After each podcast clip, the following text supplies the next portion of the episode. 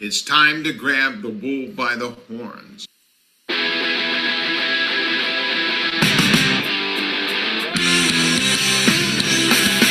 Welcome to Beer and Bullshit.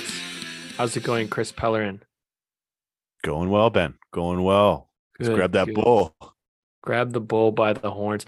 If you're joining the listening for the first time, this is the Beer and Bullshit podcast. Uh, my name is Ben Johnson. I'm the host. Chris Pellerin is my co-host. That was Buck Martinez at the top of the show.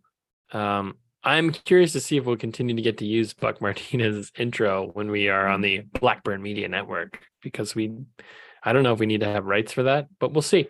I know we have permission from Deforesters to keep using their music, so I hope they enjoy being on a handful of southwestern Ontario uh, radio stations for promotional reasons. We'll see if how we chop up their tunes for a promo.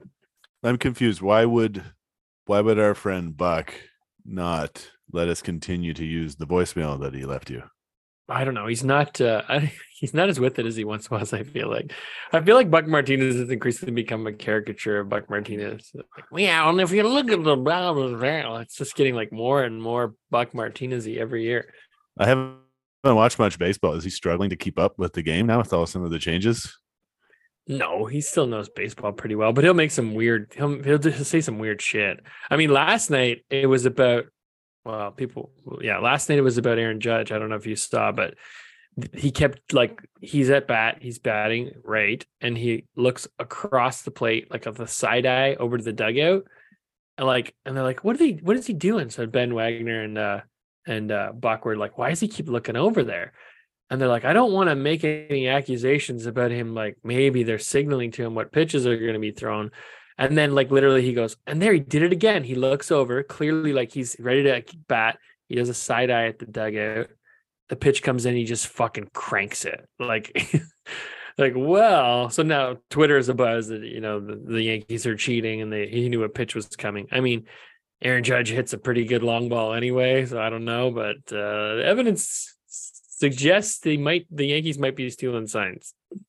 Well, they just said that story came out from like Division Three baseball in the states of the guy that was cheating. Did you see this?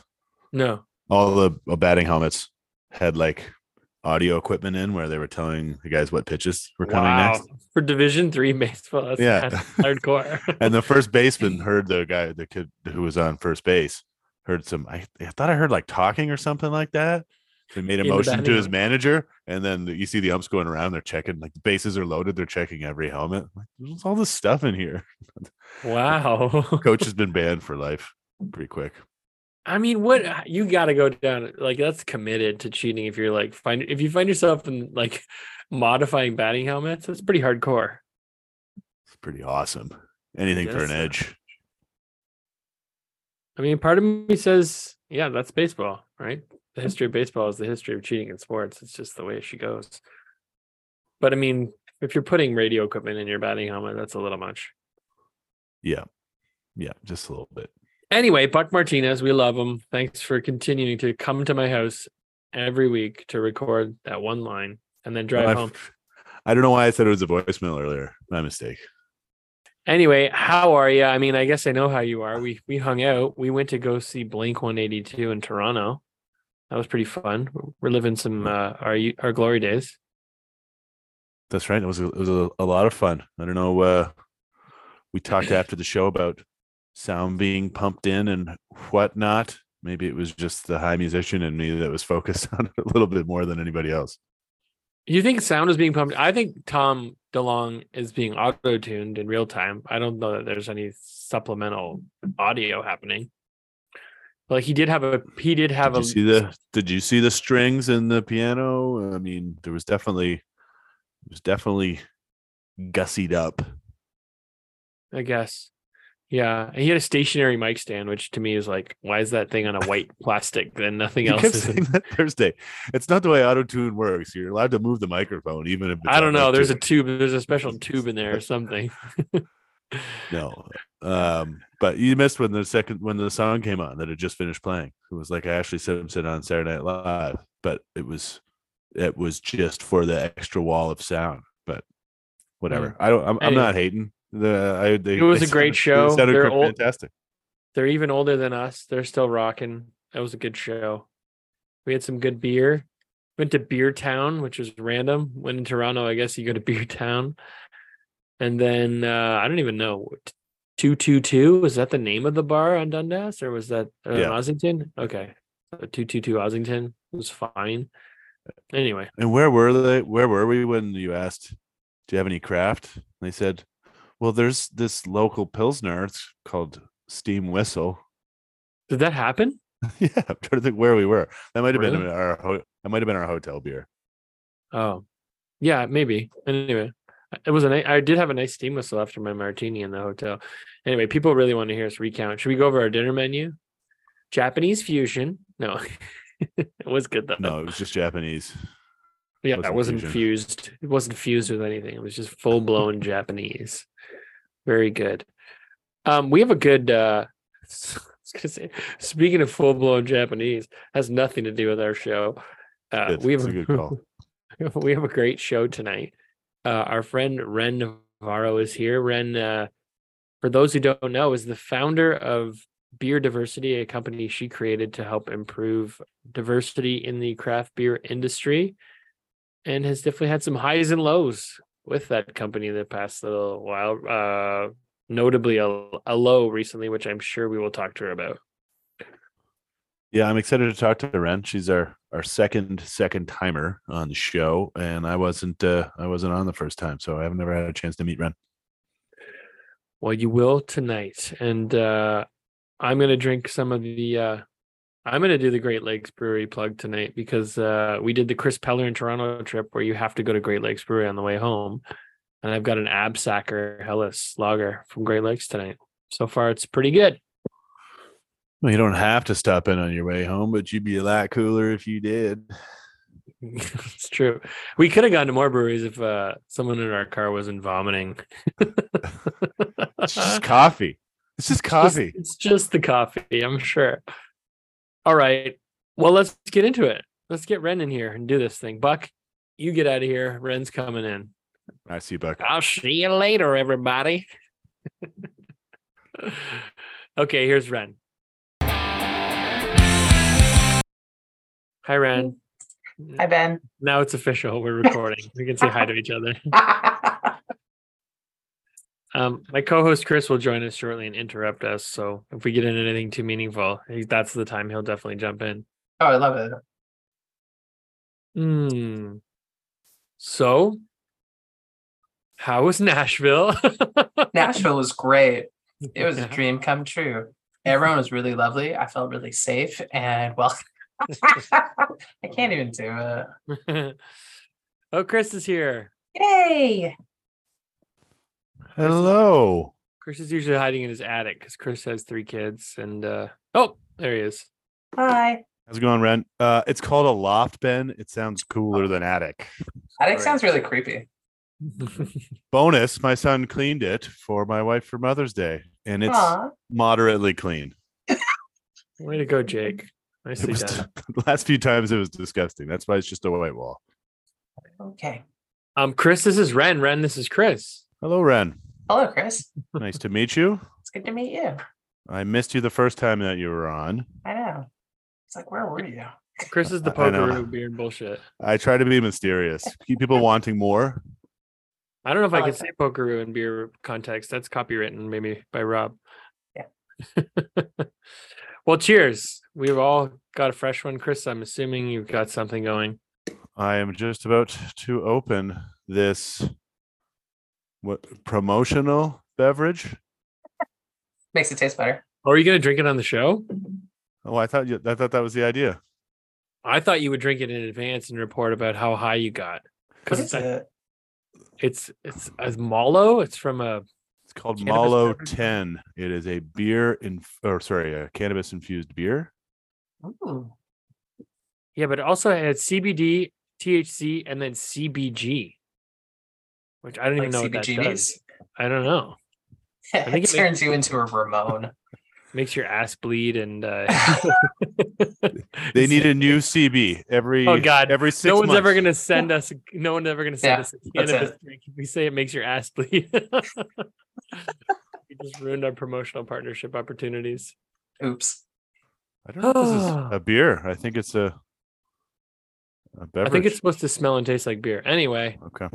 Uh, Ren, we were serious for a minute. Do you want to jump right into Nashville? I was kind of being facetious. Yeah, why not? So you've had a hell of a week or two, or when was that? It feels like It was a week. I I came home a week ago. okay. So yeah, for anyone who doesn't know, Ren was at the Craft Brewers Conference run by the Craft Brewers Association in the United States, and it was kind of a bust. Uh, yeah. So it's the Brewers Association that runs it, which is, I think, the largest craft breweries association in the world. Um, if anyone wants to correct me, just send it to Ben. He'll deal with it. Yeah, Uh, it would be our second email. We'd love to read it. it was like eleven thousand attendees, Wow, and um, it went off the rails on the first official day of the conference. really? Yeah, Okay. so a little bit of a background story. So this is my third time going to the conference. Um, the first two years were really great and like so many amazing people. I got like great mentors out of it and great friendships. Um, Dr. J, she is the head of like the diversity for the Brewers Association and is now a dear friend of mine. Uh, and then you know a bunch of other people, but um, this year I didn't feel really good about it, which like obviously because it's being held in Nashville, Yeah. um, and you know the state of Tennessee is making drag queens illegal, which is really a veiled way to go after transgender people because it's just easier, I guess, to do Yeah. that. And then they've got kind of messed up LGBTQ plus rules and um, bans, and guns are still number one, and yeehaw. So, um, Yeah. so I wasn't I wasn't feeling really great about it anyway, and kind of had done the thing that I always say I'll never do, and I like wrote a post and was like, hey, like I'm just gonna put this out there, but like this is gonna be my last year that I go because I feel kind of icky about it, and um, the reason that I'm not pulling out is because financially it's just it's a lot of money. Because also, fun fact, if you get invited to speak, you have to find your own way there and your own accommodations. Oh, you mean you mean it cost you a lot of money, not that it's lucrative for you to. yeah, no, it, co- it cost me a lot of money um, personally. Oh wow. to- okay. to go. So I was like, I'm not going to pull it, and I'm going to go.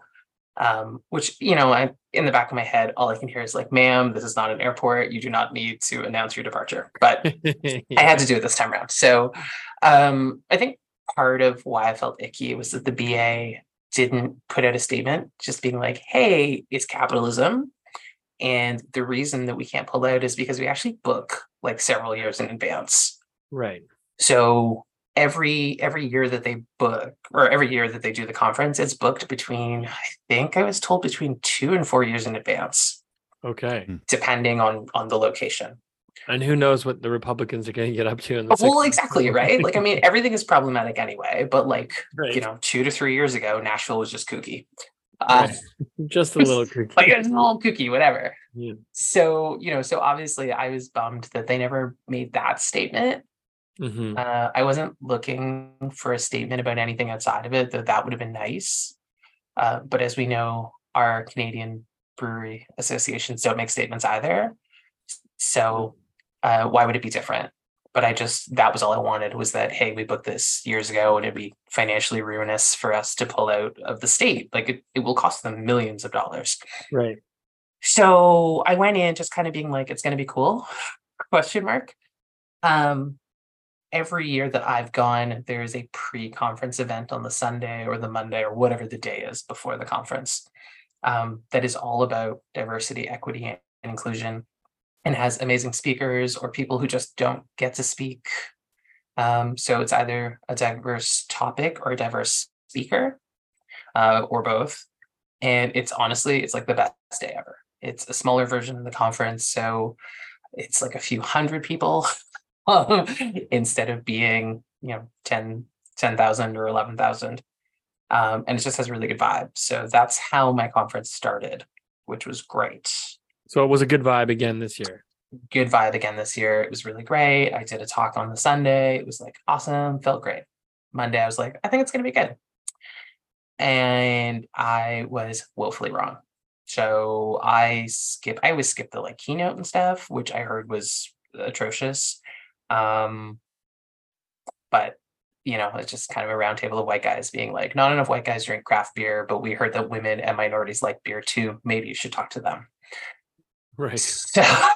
So, so I had decided to show up for a um, a presentation that I wish I could say I was making up the title, but it is uh, "Privilege as Your Leadership Superpower." I mean, how did so many? There's got to be a lot of people involved in this organizing of this event, It- and they have someone who does diversity and inclusion for them. How does that slip through the? I mean, depending on who I talk to, the the answer is basically there's two two streams. Um, mine was that you have to apply, and then they vet your stuff like eight thousand times over. right. And then there's another stream where there's like hired speakers, but some people said she got paid, some said she didn't get paid. Um, I don't care. I just care that that was allowed to be a session. But like, just to, even to the person that's typing it into the program, like, what Uh-huh. the fuck? We could probably position this better. Like, okay, i I'm know. gonna. Can you can you imagine just sitting there typing it and you're like, what? Is this what? fucking real? Is someone fucking with me? Okay, so This like, this is going to be so good. I'm going to be a super ally on my speech here. This is going to be so Yeah. good. But like, I mean, I can, uh, I c- anyway, I can understand maybe like there's a conversation to be had about like, hey, recognize you're coming from a privileged place. There's a responsibility, you know, that comes with that. Maybe that's the angle. But like to say privilege is your superpower, and it was it was weird because I kind of went in like you know half joking with friends, being like, I think this is going to be one of those like, you idiots, like you can't have that as a thing, and like here's what you really need to do. right? Um, I was wrong. This was a hundred percent like earnest in presentation. Uh, it was pre- presented by a white woman who later on people told me that she's a very nice woman, and I was like, okay, cool. Um, also, she, has a, she has a superpower. Do you know about her superpower? I know, right? Yeah. Called white You privilege. should, she should Um, fire her editor, maybe. if she's nice. also is just that one um also fun fact for your listeners if you have a, a friend i don't know maybe her name is ren um and she's done wrong don't tell her to reach out to the person who wronged her Oh, a lot of people told me to like email her and i was like oh no no if you only if you only knew her better, Ren, you should do if some work. only if only I knew her know better. Yeah. um but uh yeah it was it was really terrible and just everything about it uh, the only thing i remember is that basically she was like white straight men are the problem and i was like "My God." you are too my friend you are too right. Wow. So okay, I, I mean, I only know about what actually happened based on your Instagram. Actually, we haven't even texted or anything. But like, i like, know did did you did you speak up in that session, or you're just like, fuck this, I'm out of here? i sat there for the entire thing i listened to the whole thing Okay. um and when it ended uh i went onto autopilot and walked out and my body was just a husk and everything else left and then i freaked out and i had a meltdown and my friends shout out to lady justice brewing in denver um, got me out of the building Yeah. they were like you gotta go you can't be here anymore and because that's when we realized that things had just gone off the rails in ways that could never be repaired Mm. um and you know and the ba has value statements and they had posters up that said like you know do's and don'ts at conferences and they basically did all the don'ts of the do's um, that they were posting So wasn't um, I mean, this is worth noting that you were there to speak about having a value statement and to live Yeah. values as an organization. yeah so i was doing two presentations so the one i did on sunday was about disabilities and tap rooms and how to make accessible Nice. um, spaces and you know invisible invisible disabilities with a great um, co-chair who is an employment lawyer uh, jon hyman out of the states who's so great but yeah tuesday was my talk about uh, value statements and kind of like how to get it right and so At least you uh, have something to talk about. I uh, well, I mean, I obviously I had a, a whole presentation that I just Right. stuck with, but it it really like Monday did a number on me, which I wasn't expecting. I'm, you know, as as you I mean, Ben, you and I've known each other for like a dozen years. Um, you know, I've been through a lot of stuff, and this was the one time that I was just like, I don't, I don't know how to do anything with this. And when I say that that moment broke me, it absolutely broke me and I've, you know, I've had trolls, I've had stuff happen, and I just I don't know what it was, but it just kicked me so hard that I was like, I can't be here anymore. I mean, And you're you're there doing your thing literally thinking that there's an organization who supports and values what you're up to and then you're sitting through a thing that's counter to everything that you've been brought there to talk about and that they support or at least say that they mm-hmm. support. So yeah i could see Yeah. how that would be a kick in the gut. Yeah, and so you know, so Monday I, I just never went back to the conference, and then Tuesday I couldn't, I just couldn't get out of bed, oh man. And and had decided that I needed to get out, and it was astronomically expensive to get out, and I thought, well, maybe then I'm stuck till Wednesday because that's when my flight was, and I was like, I can't stay, and you know, you got to get out of your hotel early. Um, I had friends who were going to drive me to St. Louis and then fly me home from there. Like it was just going to be this whole like smuggle run across state lines. Uh, and in the end, I just finally said, you know what, I'm just I'm I'm gonna pay for this ticket and figure it out later. Um, but didn't get to the conference until an hour before my presentation. Did my session, said goodbye to a few friends, grabbed my bag, and fucked off to the airport. Damn. Well, that's a bust for sure. Yeah. I'm sorry that happened. I mean, have has has there been a, any attempt to contact you or like has there? I mean, you're making you're making the, the rounds on social media. People are sharing your stuff. I've seen it. I mean, has anyone tried to write this? Has like does anyone get it? like why you were pissed off or Um, yeah, I think that, you know, there's there's um I have had a conversation with with one of the board members who again is a good friend. And so it was kind of a let me talk to you first before Yeah. talking to anyone else. So I'm waiting to see what the next steps are. Um, but during this, a couple of the delegates from the Canadian Craft Brewers Association were also there and then turn this into a monetizing moment to push a program that they're doing. Um, I have not, as of today, have not heard from anyone um, after I sent very angry emails and texts telling them that it was not okay. Um, they told me they were going to pull the letters. They didn't pull the letters. They sent them out across Canada because I got a copy of the letter for my friend in Nova Scotia. right? So uh, if they're listening, you guys can go get fucked. Uh, also, I was their consultant, which also just makes it a, another level of ick.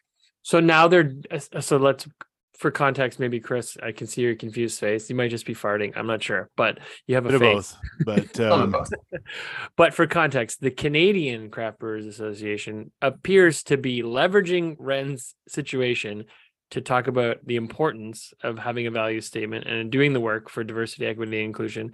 And they'd like you to pay for that and have and have them do it for you. And, So and paying to a different consulting company. Right. Whereas Ren was formerly their consultant. So I've been cut out of it completely. yeah. Um, and my name is not in the letter, and it, they've tried to make it pretty vague as to who it is, but based on the timing, uh, it came out on, I think it came out on Tuesday. They either got it out on Tuesday or Wednesday. Um, and so it was like, oh yeah, it can't be the craft brewers conference, and it can't be Ren. Uh, so yeah. I mean, what a fucking so they're using they're using their superpower then. If I'm yeah, they're correct- using connecting privilege as their dots? leadership superpower. sending up their white God, signal. What is it? Yeah, it's I don't know. It's like a jar of mayonnaise. I don't know. uh, Wonder Bread. it just like and, it, and it's so frustrating because it's just you know I I also got trolled really badly for it. Um, you know, shout out to Robin LeBlanc for watching my ass and and being like, hey, dude, here are the things for you to do to save your what's left of your sanity. But um, there was a lot of trolling happening on Twitter, and some of it was bleeding over into to Instagram. And I've heard that a bunch of brewers think that I'm just a big ass baby about it. So um, for those of you who think that DEI work in, in the beer community isn't needed, it totally is because a bunch of you are assholes. And just, you know, under like it's it's totally it, it was a it was a weird moment. Um, you know, like I said, when I was leaving the conference, I got stared down and and, and felt incredibly intimidated and unsafe by a brewer who saw my t-shirt, which read all beer is gay beer. Um, so I thought, cool, as I'm leaving the conference, I'm gonna get beaten up. So there was just a lot that like didn't work out. And then the, you know, the Canadian Craft Brewers Association doing that, which is just so it's Oh. it's been a lot. Sorry, I unplugged my microphone there. I was about to say that you've kind of, uh, Ah, I mean, like you've experienced the way that craft beer seems to treat diversity, equity, and inclusion. It's that we've either it's just lip service and it's actually bullshit, or let's make some money off of it. like those are kind of the two main streams. It's- yeah. fucking unfortunate. I mean, I wish we were having you on the show again to talk about how things have gotten better, but man, I know it's just it's wild, and I think that you know, like not to take away, there are breweries that are really putting in the work um, and trying to do stuff, but it just shows you that on a large level that if a national association is just kind of like whoopsie doodle, uh, yeah, you know, like leaving it. And the thing, I think the thing that bothers me the most is that you know this happens every year. You know that a bunch of people are made to feel uncomfortable and they go home. And the only reason we're still talking about it is because it's me. And you know, it feels kind of shitty that it's like it had to be my experience to be able to start talking about this. But like I'm sure there are a bunch of people who who wrote to me privately and said I was too scared to go. Um, Mhm. A really good friend of mine who is in brewing and is proudly transgender, and she was like terrified to be there. And you know, you're supposed to be going to this to learn and to network, and not be like, is someone going to follow me into the bathroom and give me a hard time and try to beat me up? right. So it's just you know and then of course it's in nashville so everything is yeehaw and um about having these parties and, and doing this stuff but like no one is having these serious conversations about how do we stay safe? And so instead there's you know there were groups on site who were putting in the work um beers for everyone which is also based out of the states. They put out like safety tips. It's just like it's fucked up that you know that wasn't coming from the brewers association and then the fact that they you know there was a a, a party like a fundraising party on the sunday night. And you know the first 50 people got like safety whistles. And it's just like oh my god what are we doing? Like we know we're not safe. And we're the ones arming each other to like try and stay safe. And like i have conference buddies whenever i travel to the states. Um and you know and like i left my i left my wife my friend's phone numbers before i left Jeez. I mean, yeah. I- I, mean, I, I don't, I can't relate. I mean, you, you see what this is. This- Yeah. but like, I was in Nashville two weeks before you, and I the vibe was weird. And I'm white, I'm cis, and I'm like, but yeah. I I mean, I went to the the strip in Nashville, and I it was like I called it redneck Disney because it's like let's put on some sexy cowgirl cosplay and go get wasted drunk. It's like oh. a weird space, and I'm like, but yeah, even I mean, with there was a shoot, there was a school shooting like four days before I had to go, and I was Yeah. like, I, I mean, I didn't feel 100 percent safe. I hate fucking hate guns, but I mean, th- this I can't even relate to where you're coming from. Yeah, it's just it's the first time that I also sent her like the lock info for my room because you know I stayed in a place that had a keypad and just like the things that I had to think about before I went. Like normally I'm just like, yeah, here's my flight info. I'm like, I'll see you in three days or whatever. Um, but having to give extra info and be like, I don't feel safe, and then be in a situation where I'm like, oh shit, I actually don't feel safe Mm-hmm. like I might have done the right thing by giving her this extra info um, is a really terrifying notion when you are surrounded by people who supposedly care about making beer for everyone and talking about what a community beer is. And it's just like, is it? Yeah. Yeah, it's I mean, I don't there's there like you said, there's a lot of people doing the work and maybe like I'm in a, a bubble, right? Because I follow the ones who are doing the work and like socially and but like when you get out to a place where like like you're openly persecuting people for being different, like literally just drag like what could be less threatening than a drag performance? Like who gives a shit? But but then like when when you're in an environment where it's like, okay, we're gonna normalize hatred. You're like, this Yeah. is but okay, that's okay to do now. Let's get fucking open about things and get really weird. Like it's fucking awful. Well, I mean, think about it. Like, you know, neo Nazis are showing up outside of of drag shows to protest them. Like, I Yeah. I just, you know, I just shake my head a lot. I and I think that knowing that I was in a space that normalizes that hate, but then has this weird veneer of like have a root and toot and good time. Right. It just, I think that's like, you know, I can't, I can't put the two pieces together yeah. um, because I'm surrounded by people who are afraid to exist.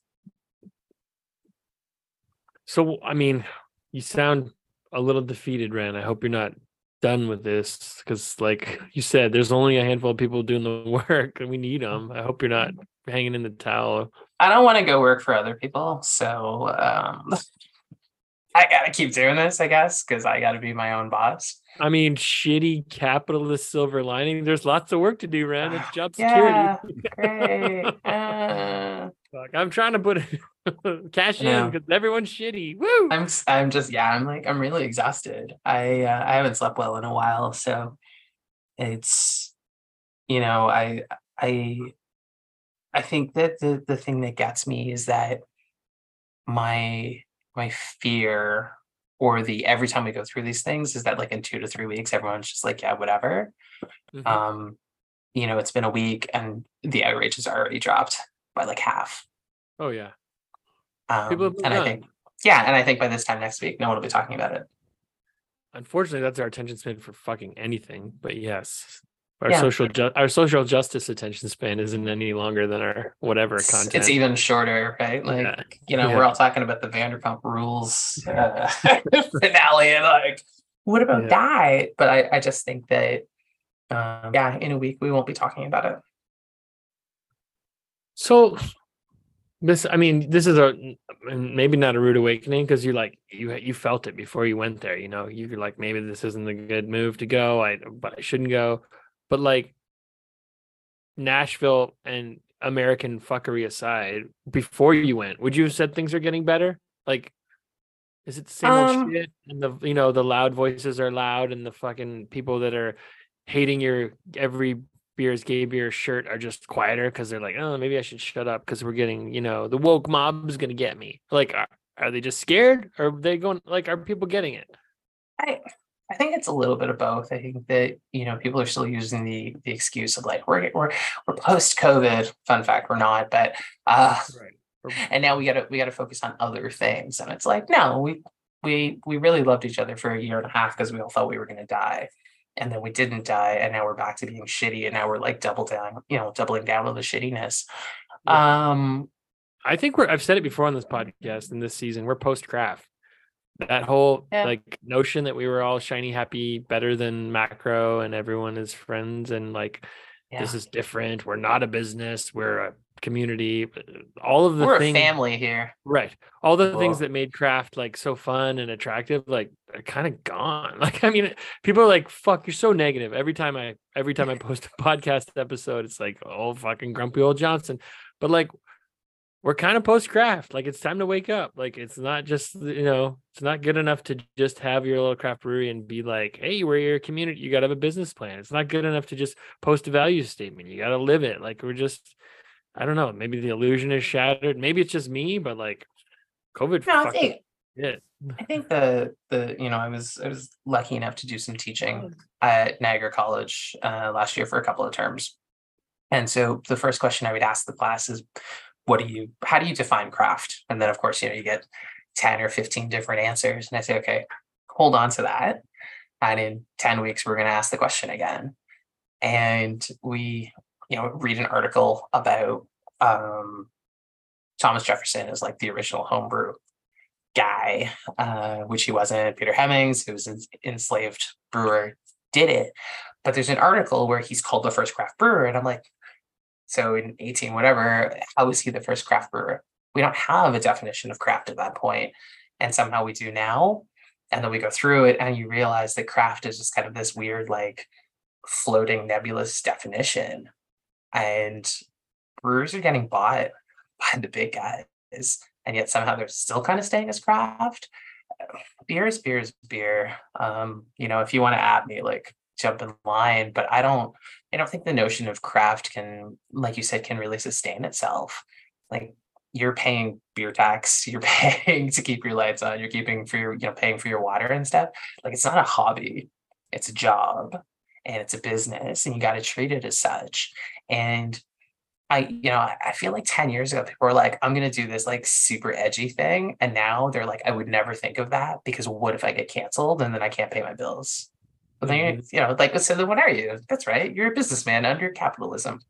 Right. yeah, I mean, now I think it's like someone's famous definition of pornography. Like, I can't define it, but I know it when I see it. Like, Yeah. I know, Yeah. I, I know, I know it's not craft. Like, like I can smell that. But like, Yeah. I don't know. I, I, I mean, like, I think if Labatt buys you, you're it's that's there's a there should be a line. Like I that's the line for me. Like if if AB InBev is signing your checks, stop saying craft. I, I, I know, but to why could you ever say craft? I think that like it's the kind of it's the same thing as like bespoke whatever, right? Like Right. remember when bespoke was the word and it was like it just meant you made it. Uh, artisanal? right, yeah. artisanal, artisanal beer, artisanal cheese. Like it's just cheese, it's just beer. Um and I, I think that the the you know the notion and to see how many places are buying other places and getting bigger and they're not getting bought by the Labatt's or the Molsons or the AB Bev or whatever they're buying up other breweries you know like Silversmith and Black Oak and like um, Bench and Henderson's and like this is it's happening. Does that make you craft? Like I thought that craft was like you owned three shirts two of them were Carhartt and you lived in your mom's basement and you just kind of like hoped for the best um no diss on living in your mom's basement. My mom's awesome. I would totally do it. Um but like if you and your brewery which you're like we're small i know everyone's name can buy another brewery are you really craft? Well, see, I don't like that definition because it's like shits on people for being successful. Like i want you like, to be successful but i want to stop making the craft the definition of craft is that i suffer for my art. Right, then exactly. i am a craft dei consulting because i'm suffering fucking hard Yeah, I don't think so. no, but like Steam, like Steam whistle, people are like they're not craft anymore. I'm like, where did where when did they stop? What happened? when Well, did they they got stop successful. They got successful. It's like, well, that's not a. I'm sorry. Speaking of professionalism, my burritos here, and I'm gonna eat a burrito while we record a Amazing. podcast. So with it, this is kind of I don't know if you've been listening to the show this season, Ren, but this has kind of been a common theme for us about selling out, and you know the definition of craft is probably along those same lines. And I mean, is the is the label important or I think so. I think I think what you do with it is important. I think that the notion of of craft, you know, it's like why do we why do we stop loving Amsterdam because they got bought, but Steam Whistle at its size is still adored. Why is Great Lakes at its size still adored? Right? Like what's the difference? Yeah. It's oh right, you know, you didn't get $44 million of cash injection, like, but you're still making the same stuff right now. So I think Well- that it's it's who the people are too, right? I mean, that's that's the big piece. well, and I like to support local, and I mean, even that definition is a little funky. It's a New Mexican restaurant in London. Oh, but it's a Hamilton restaurant group, and now they have Right. three locations. I'm like, well, still local. I mean, They're lovely not a- humans, though. I will vouch for them. Are we all talking about the mule? Because Yeah, we are. yeah, Yeah, I mean, they also opened that's, one uh, in Port Dover. Oh, Dover. Okay. my, my mom lives in Dover. Oh, nice. But yeah, Um, is that where you got your burrito from, Ben? No, this is a fat bastard burrito. I'm sorry, Chris froze. I think, so good. unless it's just me. But I, no, oh, he's no, he's back. good. He's back. Um, Sorry about that. honestly, I was I was on the Uber Eats app so long trying to think about what to eat. I was like, "Fuck, this is gonna arrive in the middle of the podcast," and here we are. I think it's great. I like it. Yeah, we can drink beer on the show. Who said we can't eat a big ass hmm. burrito? If I had known. If only I had known. Yep, this is a BYO burrito show now. So good. But yes, we could probably talk about the definition of craft until forever. Oh, for sure. I don't. I don't think that there's a solid definition. I think, and I also think there's like eight nerds on Twitter that care anymore. Like it's like me and Jordan St. John and Alan McLeod or whoever, like whoever the fuck is feels like arguing that day. It's pretty meaningless. Yeah. Yeah. I I mean, the craft doesn't align with values. Clearly, we've seen that. We saw the Craft Brewers Association ostensibly throw their value statement to the to the wind. Yeah, and I think that you know a lot of others. I mean, the you know the Canadian Craft Brewers Association also has values, and they have their stuff. And um, I think just because you have the values doesn't mean that you're a good person, Right, right, right. right? Because values, idea. values, and code of conduct is about um, being held accountable. And if you can't be held accountable, and if you're not okay with it, and like I don't know, you shut down your comment section on Instagram so people stop calling you names. Like, come on, you put it out there. I always love that move. It's a great move. It's my favorite. it's I a mean, favorite. granted, granted, I did, I did have to do it. I had to shut down my my comments. Well, hurt it yours is a little different. got- Yours is people being hateful. I mean, if Yeah. you're facing criticism and you have to turn it off, it's like maybe you should reassess. And then maybe don't run your your scheduled uh marketing programming right after. Uh the uh the BA posted I, I can't remember what event it is, but it's like two bearded white guys in the picture. Oh, it's God. just like, oh, you couldn't wait like another four days. I mean, to be fair, every single picture I've seen of people in Nashville, it looked a lot like a handful of bearded white guys. That's I knew I should have shaved for this show. Sorry, man. Um. Did Chris? Did you jump off? Is that what happened? No, I was going to. I was getting kind of laggy there, but it's all good. in your loft, not your attic. Yeah, I mean, I'm right by the internet source here, but I think something to do with that burrito. What sort of uh, sauce do you have in there? I don't know. It's hot as fuck. I'm dying right now. It's so good. Well, Ren, if you've listened to the show this year or whenever we came back, Yeah. We do a little something called Pell's Corner, and uh, we throw it to Chris, and he does something, and we don't know what it's going to be. It's uh, often would you rather, so I, my money would be on that. I don't know if he's got the same thing for us tonight. You want to play some Pell's Corner with us, whatever it may be? yeah. Yeah, I'm in. Okay, I gotta find Okay. the. Uh, let me find your amazing intro music. It's got to be here somewhere. Um, this is you got a new one in the works, right, Chris? Yeah, yeah. No, it's it's coming soon.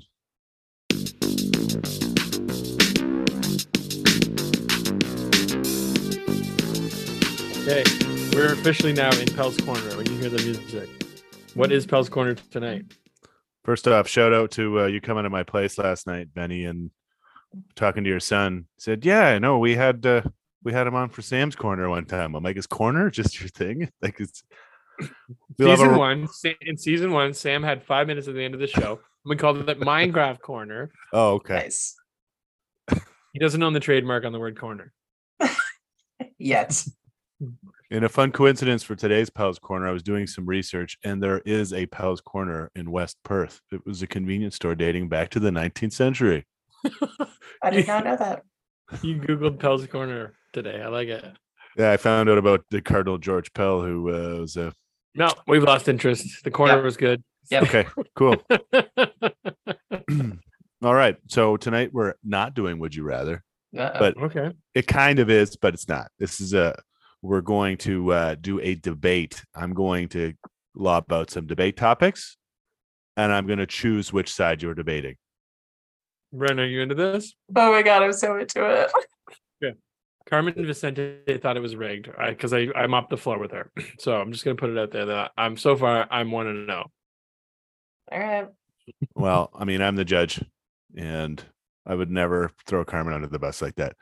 Fair enough. Um, all right, we're going to start with something that's topical to you eating right now. A taco is a sandwich. Ben, you are arguing that yes, it is indeed a sandwich. Ren, you are arguing that taco is not a sandwich. Ben, go ahead. I mean, if you look at the definition of sandwich, it is bread, filling, bread. If you, if a taco is anything, it is thin strips of corn-based bread turned on its side. Uh, It's a sandwich. It's a lazy man's burrito. I rest my case. It is not a sandwich. Whoa. But is a burrito a sandwich? No, it's a wrap. Yeah, point Ren.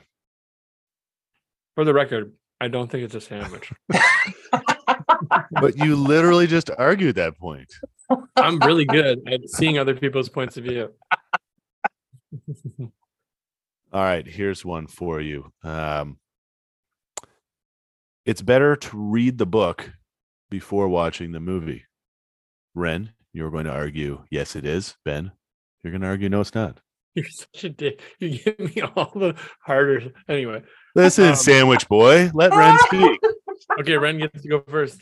Uh, you should always the book first because then you allow your imagination to take you to another place. And when you sit down and watch the movie, it is the high budget version of your janky ass imagination, which isn't that better? See, I think if you read a book, the movie could be ruined. So it's a better experience to go into a movie fresh, not knowing anything about it, You get to see what the director wanted you to see and conceptualize. And then if you really like it, you read the book and maybe you learn a little bit more, a little bit more complexity, a little bit more layers. Yeah, it's kind of a tough one. I do think that good movies can be ruined if you uh, read the book beforehand. Dude, I'm so heartbroken that you gave me that. Um, one of my favorite books is The Hours by Michael Cunningham, and that movie is god awful terrible. Um, Nicole Kidman won an Oscar Yeah. for her portrayal of Virginia Woolf. I'm an English major. Virginia Woolf did not look like a white woman with a fake nose stuck on. Um, I'm still bitter about it like 10 years later. So Was that the movie when she had that insane prosthetic nose? yeah, I yeah, it was. Yeah, it was really terrible. That looked super fake the entire time. Well, I remember when I was 13 years old and the uh, Michael Keaton Batman movie was coming out. Before I saw the movie, I read the novelization of the movie. Oh, There were whole scenes in the book that didn't even happen in the movie, and I was very confused. See, as a big Harry Potter fan, I uh, you know, a lot of people talk about the Goblet of Fire as being their favorite movie. Um, it, like it's awful if you know the book inside and out. It's all these visual cues that are just basically telling the audience you're too stupid to figure something simple out. And I was like, man, I I used to love Harry Potter, and then you know, um, Jr. and her TERFy ways. So I'm just like, I got nothing. yeah, I have a really hard time with that because only recently Harry Potter has ignited my son's love of reading, and I'm like, oh, Oh, but, but, yeah. yeah, yeah. We had all the books and we got rid of them, and I had like the British misprint, and I was like, eh, it might be worth money, but it's got to go. sell it, sell it to some TERF loving eBay person. Yeah, but then I had to deal with them. True, true. Well, we, we're we, we've moved on to how to train your dragon, and uh, I'm Oh, just never gonna I'm never gonna Google the author's name. Yeah, I know, right? To find out, don't don't do it. Blissful ignorance is a great tagline. Blissful ignorance. I'm gonna go full ignorant. Oh, who got the win there, Chris? Just for the record, Yeah, it was Ren again. She's on a roll. Look at me. I think I see what's happening here. well, Ren, you're doing a great job. I mean, if that's what you're seeing is happening here, Ben, then Listen, Well, I gotta win a tough week, something. Back up. Let me win, damn it. All right, here's one for you. No one should ever lie. Ben, you're going to argue for that. Yes, no one should ever lie. And Ren, you're going to argue that yes, people can continue to lie when convenient. Well, Chris, I'm going to take you back. Grade 10. We're at your house. We have just come in from the back deck. We're incredibly stoned. You, me, our friend Leon, our friend Ari. We're very high, visibly high. We're probably eating candy and we're playing video games. And your mom came home, probably pretty drunk. And she knew. And she said, Who's been smoking beef? and we lost our minds laughing because that was the funniest thing we'd ever heard. We were high, and she looked at Ari in particular, looked him right in the eyes, and said, "Ari, the truth shall set you free." And we, we all thought it was the dumbest, funniest thing in the world because she wanted us to admit we were getting high, and she said, "The truth shall set you free." So I know your mom listens to the show. I'm going to quote Mary Pellerin: "The truth is always the right answer." Ari learned from that moment. We all did lying never gets you anywhere. The truth shall set you free. I think You you're remembering that story wrong. You also No. just sold our Ari, which makes you a liar. It's probably you. See, that's why No. you should lie. You gotta you gotta save your own beef, my friend. Who's been smoking beef? I thought you were going a different direction. She said, Who's been smoking beef? Because she legitimately thought someone had been smoking beef, whatever that would mean. But then, where she should have lied, she turned to Ari and said, Ari, what did you do to your hair? It looks awful. And that's something that you could easily lie about. Say, Oh, yes. you Yes. changed your hair. You know what? Th- that night has a lot of learning opportunities now that I think back on it. Okay, Ren, in favor of lying. uh yeah, I mean, hell, it's the you know, instead of being like, what's wrong with your hair? You'd be like, yeah, it looks great. It's it's wonderful. You made someone else feel better. Maybe in the end you've convinced yourself of it. And you didn't hurt anyone else's feelings. I'm down with lying. Okay. I'm gonna have to give this one to Ben. The truth. Yeah, I figure it's like free. the truth. Oh, really? Okay, I thought Ren had a good point. I think I'm in favor of a little lie to save someone's feelings. Well, you know what? This is back to back pods I've been on that my mom has come up. So you just you're playing to me a little bit with that answer as well. So close to Mother's Day. That was know? like insider knowledge. it wasn't even an accurate story, Ren. Yeah, there's that. what part wasn't true? That's- Anyway, we don't need Most of it, you probably lied through all of it. I was No, gonna say the whole story was made up. I've now I'm you lied to the get point. the point, the irony of it all. You don't remember your mom saying very loudly, "The truth shall set you free" to Ari when we were all high. Yes, but after she after she made fun of his hair. Anyway. And she truthfully thought that someone had been smoking beef. And my dad had said, I don't think it's beef, Mary. Wait, really? I thought it was like Yeah. And she was like, I think I know what weed. smoked beef smells like. No, she was I mean, the Oh. part was accurate where he said she might have been a little drunk. oh, Ren is Ren has seen a lot of things go off the rails, and now she's getting to see this podcast go up the I love it. I'm here for it.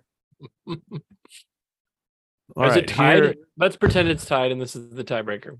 okay, Sure, I'm winning, but okay. Okay. let's do it. It's tied in unless Ben wins this round, Ren, and then and then you win anyway. Um last one here, we're gonna go a, a touch deeper. Uh oh. you would like to live forever. Ren, you're going to argue yes, you'd like to live forever. Ben, no, you would not like to live forever. If you live forever, you can finally figure out the definition of craft. Ooh. End will there be will there be enough time? yeah there will, because you'll live forever. You'll get to see the craft brewers come around, clean up their act. All the value statements will become truth. Oh my god, wouldn't that be great? Or you're I mean, just I the could last argue both. person on earth and then uh Yeah. you know it's whatever you want it to be. Oh my god, then you can take the longest nap. It'd be so good. Yeah. Yeah, I mean, you could like, I, you could phone it in for like at your job for like a week and be like, whatever. Like you're gonna. I also love me? that you'd still be working. Like you live forever and you're like, worry about your job. We got a money. Yeah, who's going to pay for that life? It costs money, I'm I just mean, like, steal you could be I'm like- forever. but you could be like, you could, you wouldn't sweat anything because like in the long run, you're like, fuck it, this doesn't mean anything. Like, oh, you're gonna fire me? I'm gonna live forever. Like I could I'm be not gonna homeless. work. I could be homeless for 50 years. What the fuck? I'll, I'll do that. Who cares? Uh, but you guys are starting with with like an attitude of someone that's already lived for a four or five hundred years. But if you just found like out,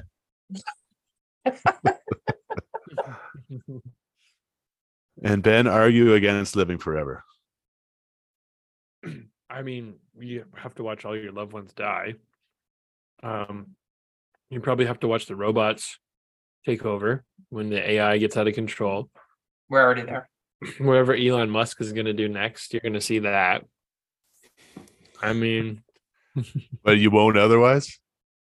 Yeah, I was like, I what are you like frozen? Like, what are you Isn't he older than you? I don't understand. Yeah. He's got on now. stuff going. He's got stuff like 500 years down the road. He's got planned. No, I don't know why Elon Musk came into that that argument. Uh, living nightmare. forever would be terrible. I think it, it. Oh God, this is gonna get so dark. But like realistically, the demise of humanity probably isn't that far off when you consider the history of Earth. So you'd have to watch that, and that would be pretty rough. We're already there. Uh, I mean, I think there's a bit of a lottery on when the Earth is going to end. I mean, that could be a really long time from now. Forever is even longer. If you live forever, you're gonna see that. You will see the end of humans. Yeah, it's true. We got maybe a few hundred years left. I was like, that sounds really good though. Like I now want to live forever if I can watch the end of Watch it. Humans. Just to watch it all burn. I just like, you know, bowl of popcorn, just hanging out. People are just cooking in their own skin and like It's a different take on the debate, Ren. Uh, Yeah, I get to sorry. watch everybody die. like, we have oh, the same Wait. answer. same the same answer. Living forever, for and against. You have to watch everyone die. For you get to watch everyone. Yeah. It's one small word. One small word. Well, Chris, you get to pick the winner. So That is Ren in a landslide. Ah, yeah. Congratulations, Ren. You Thanks, are the man. second ever winner of Pell's Corner debate. I was like, isn't this only the second? Yeah.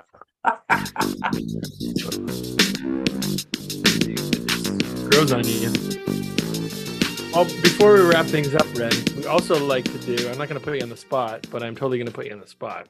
I'll give Yeah. you me and Chris going first to scramble. But we like to recommend something that maybe people should read or watch or do. Um, Chris is stroking his chin like someone who forgot. No, no, no. Someone that was spent 20 minutes trying to think of something new that I've experienced since the last recommendation because I kind of moved through media pretty quick, very slowly. okay, okay. Um, I'll go first. I'm going to talk about a book uh, that was recommended to a friend. Shout out to Scott Merrifield if he listens to the show.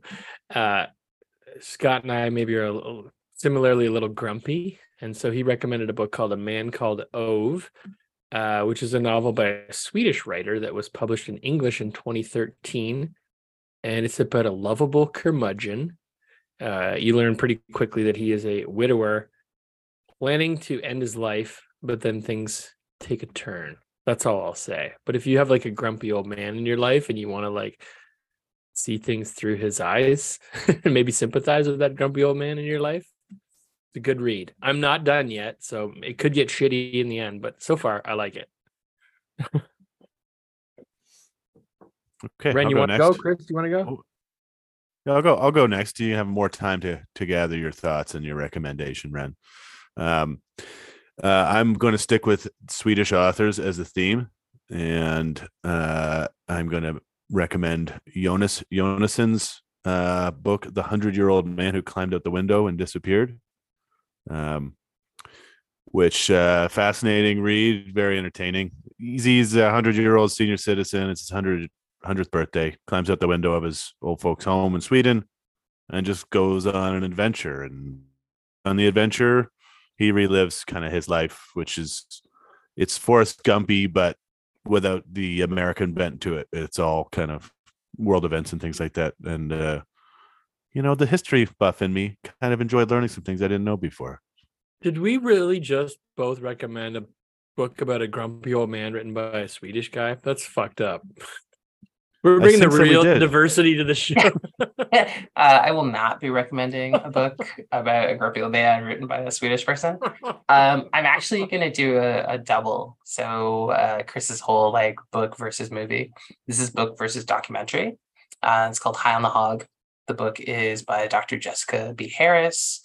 The uh, documentaries on Netflix includes Dr. Jessica B. Harris. Um, and I can't remember the guy that's that is like the main host, but it's basically a history through black food, through different spaces, and um, he's an American kind of reconnecting with like his black roots that he didn't know about. Um, there are parts that are like super sob worthy, but there's a lot of like, huh, did not know that. So stories about rice and how important it is in the African continent, and like as important as it is to Asian cuisine and to Asian culture. It is the same kind of level. So if you don't want to watch the Netflix documentary, read the book because the book's really great too. So high on the hog. High on the hog. Sweet.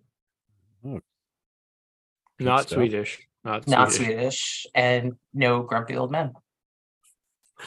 Wow, we So really How did they get weird- Swedish rice into Africa? I'm confused.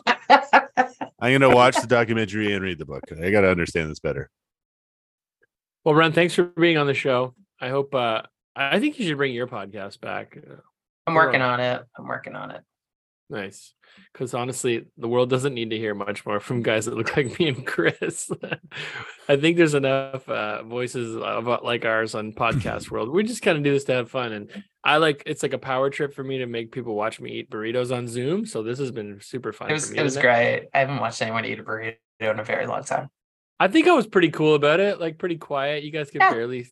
Okay, good. Yeah, I feel like you rip people off of the like burrito ASMR though. Yeah, agreed. Well- I was told that there was going to be lots of squelching noises. Well, that's on my OnlyFans. If you really want to hear how I eat a burrito, you've got to pay, baby. and we'll leave it there tonight. Thank you, Ren. It's good to see Uh, you. thanks for coming on, Ren. Thanks, Nice to friends. meet you. Please come to London soon. Let's drink some beer. Okay. Okay.